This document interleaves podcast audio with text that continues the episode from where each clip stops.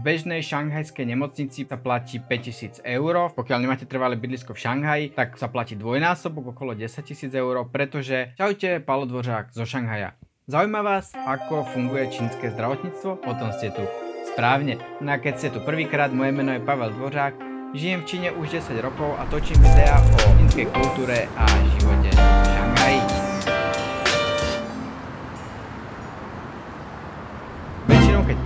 Nemocnice, prvé, čo vás čaká, je, že sa musíte zaregistrovať pri okienku. Uh, máte dostanete takú elektronickú kartičku, alebo po prípade už to môžete robiť všetko aj výčetom, čo je taký ten švajčiarsky nožík života v Číne, aplikácia v mobile, cez ktorú sa dá robiť všetko, naskenujete QR kód, ktoré častokrát nemocnice majú dokonca aj do ulice, že ešte z ulice sa môžete zaregistrovať skôr než vojdete do tej nemocnice, aby ste nestrácali čas. A tie nemocnice naozaj sa snažia všetko hnať, snažia sa byť čo najefektívnejšie, čo najrychlejšie, pretože tam strašne veľa ľudí, tak všetci vieme, že Číňanov není zrovna málo a ľahko sa dokážu byť, ľahko sa do, môžu preťažiť tie nemocnice, takže naozaj to tam všetko strašne odsýpa. Následne, keď ste sa zaregistrovali, idete k danému špecialistovi. Pokiaľ neviete, k akému špecialistovi máte ísť, hej, neviete, čo si chcete vyšetriť, tak môžete ísť za špeciálne okienko, kde sa vás opýtajú, čo vám je, aké máte príznaky a oni vám povedia, za ktorým špecialistom máte ísť. V Číne takmer totiž to neexistujú obvodní lekári. To znamená lekári, ktorí by vám pozerali, alebo všeobecní lekári, ktorí by vám pozerali všetko. To sú len tí ľudia v tom okienku, asi to sú lekári, ktorí vás nasmerujú, ale nerobia žiadne vyšetrenia a vždycky sa chodí len k špecialistom. Takíto obvodní všeobecní lekári sú čisto záležitosťou malých miest alebo vidieka a vo veľkých mestách a v nemocniciach takmer vôbec nie sú. Následne idete do čakárne k tomu špecialistovi, tam už samozrejme ste na tabuli, kde svieti číslo, všetko je to elektronické, všetko to aj v mobile vám príde upomienka, e, pokiaľ ste na rade. Všetko je to perfektne ako cez to aplikácia, služby je to perfektne keby všetko prepojené.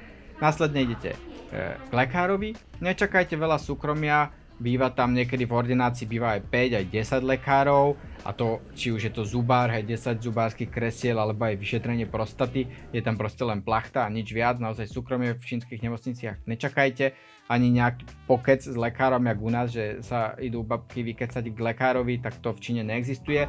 V ambulancii sa totiž to ani vyšetrenia nerobia. V ambulancii e, vám len spravia nejakú konzultáciu, a spíšu, na aké vyšetrenia musíte ísť, ale nič sa nerobí tam, ani krv vám tam nevezmú, na všetko vám vlastne do systému nahádzia toto vyšetrenie, toto vyšetrenie, toto vyšetrenie a za dve minúty opúšťate ordináciu, vôbec sa ten človek nezdržuje, lekár sa s tým ani nejak nerozpráva, pošle na vyšetrenia. A potom každé vyšetrenie má nejakú e, zvláštnu miestnosť, kde sa to vykonáva, ten úkon a trošku mi to pripomínalo asi som veľa chodil do továrny, ale takú pásovú výrobu, hej, pamätám si, že keď som bol na odbere krvi, tak tam bola sestrička, alebo niekoľko sestričiek za sebou a oni mali takto takú kopu papiero v strede hygienického. Na jednej strane mali prázdne ihly čisté aj s hadičkami, dole mali skúmavky a na druhej strane odpadkový kôš. A človek vždycky len prišiel, položil ruku, ona zobrala čistú, otvorila, napichla na hadičku, zapojila do ruky, Teraz zobral jednu skúmavku pod hadičku, druhú skúmavku pod hadičku, tretiu pod hadičku, jedna z toho hadičku. Je to super, lebo mám neminka s ihlou v ruke, to by aj slovenské lekári mohli zaviesť, možno už to niekde majú. A potom vybrala, vyhodila do koša, vy ste dali ruku preč, zobrala vrchný papier, vyhodila do koša, druhá ruka, druhý človek. Takto, zobrala, napichla, odobrala krv, vyhodila, tretí človek, štvrtý, piatý, šestý a ide to raz za rodom, jeden za druhým, jeden za druhým. Všetky vyšetrenia takto chodia. Väčšinou sa to platí cez také automaty, ktoré sú na ulici, teda na chodbách, nie na ulici, na chodbách. Tam príjete s tou svojou kartičkou alebo opäť naskenujete mobilom a tam vám hneď vyskočí, za, musíte zaplatiť toľko a toľko, väčšinou ešte pred tým, než na to vyšetrenie idete, to zaplatíte, až potom so zaplateným vyšetrením tam idete, ona si tiež na tom okinku pípne vašu kartičku, vidíte, že a už ste zaplatili, až vtedy vám môže spraviť to vyšetrenie a potom s tou kartičkou po vyšetrení idete zase do toho automatu, tam to zase zapichnete a tam vám povie, že výsledky či už sú hotové alebo sú není hotové a po prípade vám ich vytlačí, keď potrebujete a potom idete späť do ordinácie k lekárovi, ten už má všetky tieto výsledky v počítači, tam si pozrie, čo to je, predpíše vám lieky a odchádzate. Idete do lekárne, opäť pípnete kartičku, na kartičke už máte nahraté, aké lieky budete mať, oni vám ich vydajú, hneď ich tam zaplatíte, odchádzate. Dostanete faktúru, účet a tu potom odovzdáte poisťovni a tá vám potom preplatí nejakú časť týchto nákladov.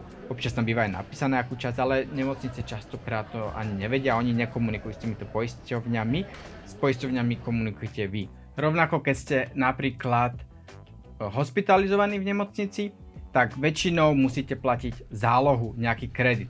V bežnej šanghajskej nemocnici, pokiaľ idete na operáciu, stredne veľkú operáciu, tak sa platí 5000 eur v prepočte.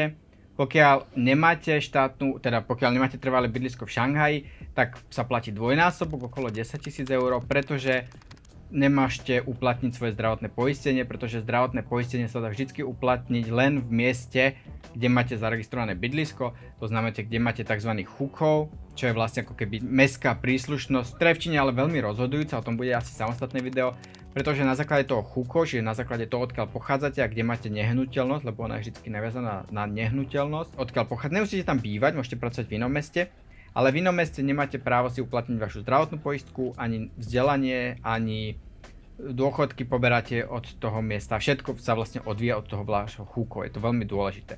No a tým pádom aj do tejto nemocnice, pokiaľ nemáte chúkov, teda v Šanghaj, tak platíte kauciu minimálne 10 tisíc eur, ale dá sa s nimi normálne aj zjednávať občas. No a z tejto kaucie vám potom, keď ste v nemocnici, tak vám strhávajú peniaze za každý úkon, vám strhávajú vždy, keď človek leží v nemocnici, tak má kód e, na ruke, taký náramok s QR kódom, príde sestrička, naskenuje pipip a vyhodí číslo pacienta a ona zaregistruje, podáva mu tento, tento, tento liek, E, lieky sú zaregistrované v systéme, že vám boli podané, ona ich podá a vám sa pripíšu na účet a strhne sa vám to z kreditu. Rovnako sa objednáva jedlo, v, v nemocniciach je to vlastne ako keby formu jedálneho lístku, že si objednávate ako v reštaurácii. Tie ceny sú hm, lepšie než v reštaurácii pochopiteľne, ale sú tam aj lacné jedlá, ale sú tam aj drahé jedlá, ale mnohí ľudia napríklad si jedlo aj nosia do nemocnice, aby ušetrili a všetko si vlastne do nemocnice nosiť musíte, aj povlečenie na postel, aj obvezy, aj lieky si musíte nakúpiť a priniesť so sebou, vlastne v nemocnici vám nič nedávajú. A ani sestričky sa o vás v nemocnici nestarajú. Sestričky vlastne len podávajú lieky alebo robia nejaké e, špecializované procedúry, ktoré musia mať vlastne na to vzdelanie, ale o samotnú starostlivosť to sestry vôbec nerobia. To robia opatrovateľky, ktoré si môžete zaplatiť. Uh, nie sú to zamestnanci nemocnice, ale sú to zamestnanci firmy, ktorá má s nemocnicou podpísanú zmluvu o poskytovaní tejto služby. Platí sa väčšinou 10 plus minus 10 eur na deň a až tento človek sa vlastne o pacienta stará. Pokiaľ na to nemáte, tak sa o nich starajú rodiny príbuzní. Preto napríklad v čínskych nemocniciach nie sú návštevné hodiny, tam môžete chodiť 24 hodín denne, dokonca za príplatok si môžete aj prenajať lôžko vedľa chorého a bývať tam s ním, ale to iba v prípade, že tá nemocnica nie je teda prebukovaná, čo dosť často bývajú.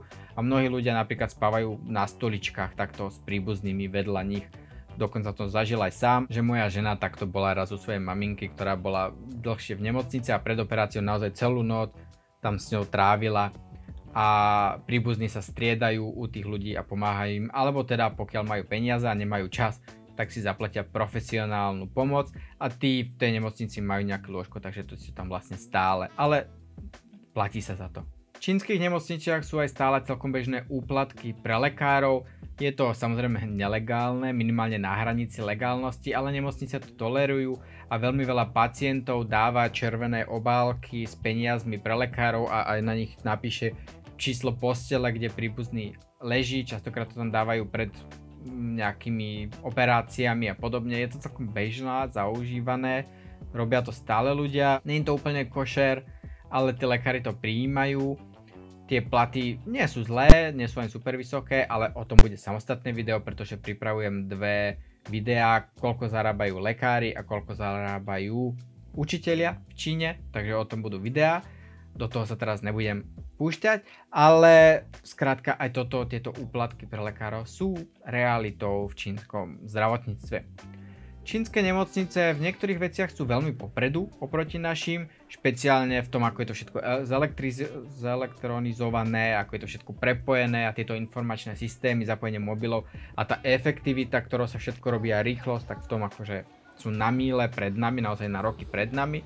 V niektorých veciach sú za nami, napríklad to zdravotné poistenie ani zďaleka není tak bežne dostupné ako u nás, ale zase nie je to ani taký extrém, jak je napríklad v USA, kde naozaj riskujete skoro vždy, keď idete k lekárovi.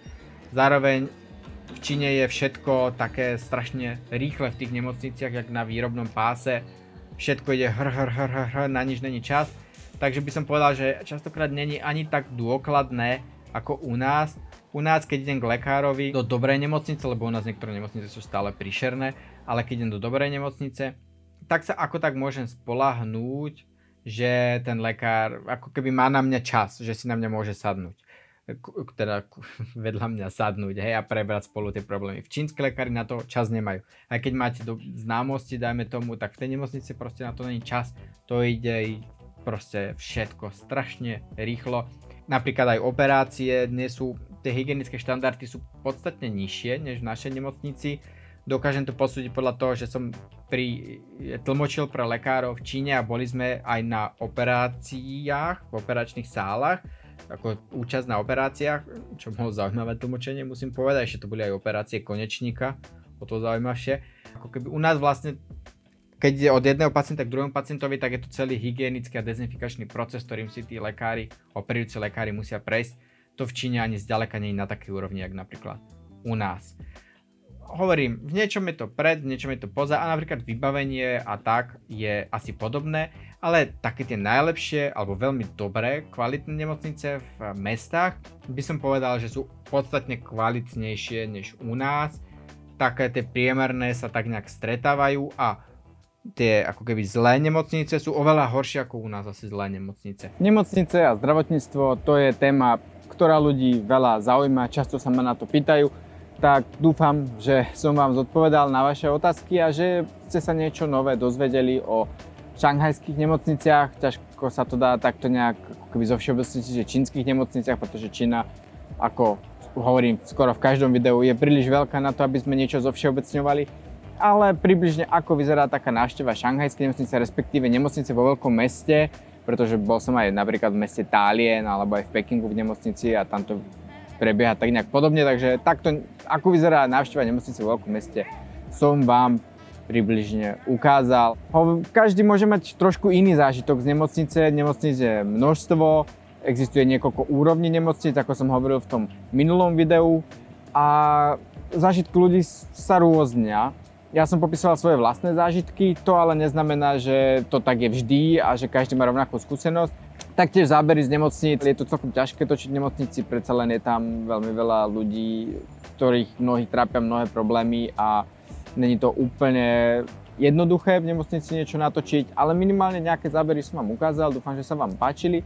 A napíšte mi do komentárov, či ste aj vy zažili čínsku nemocnicu a áno, ak áno, aké ste máte skúsenosti, po prípade či z rozprávania poznáte. Skrátka, rád si prečítam vaše komentáre a vidíme sa na budúce.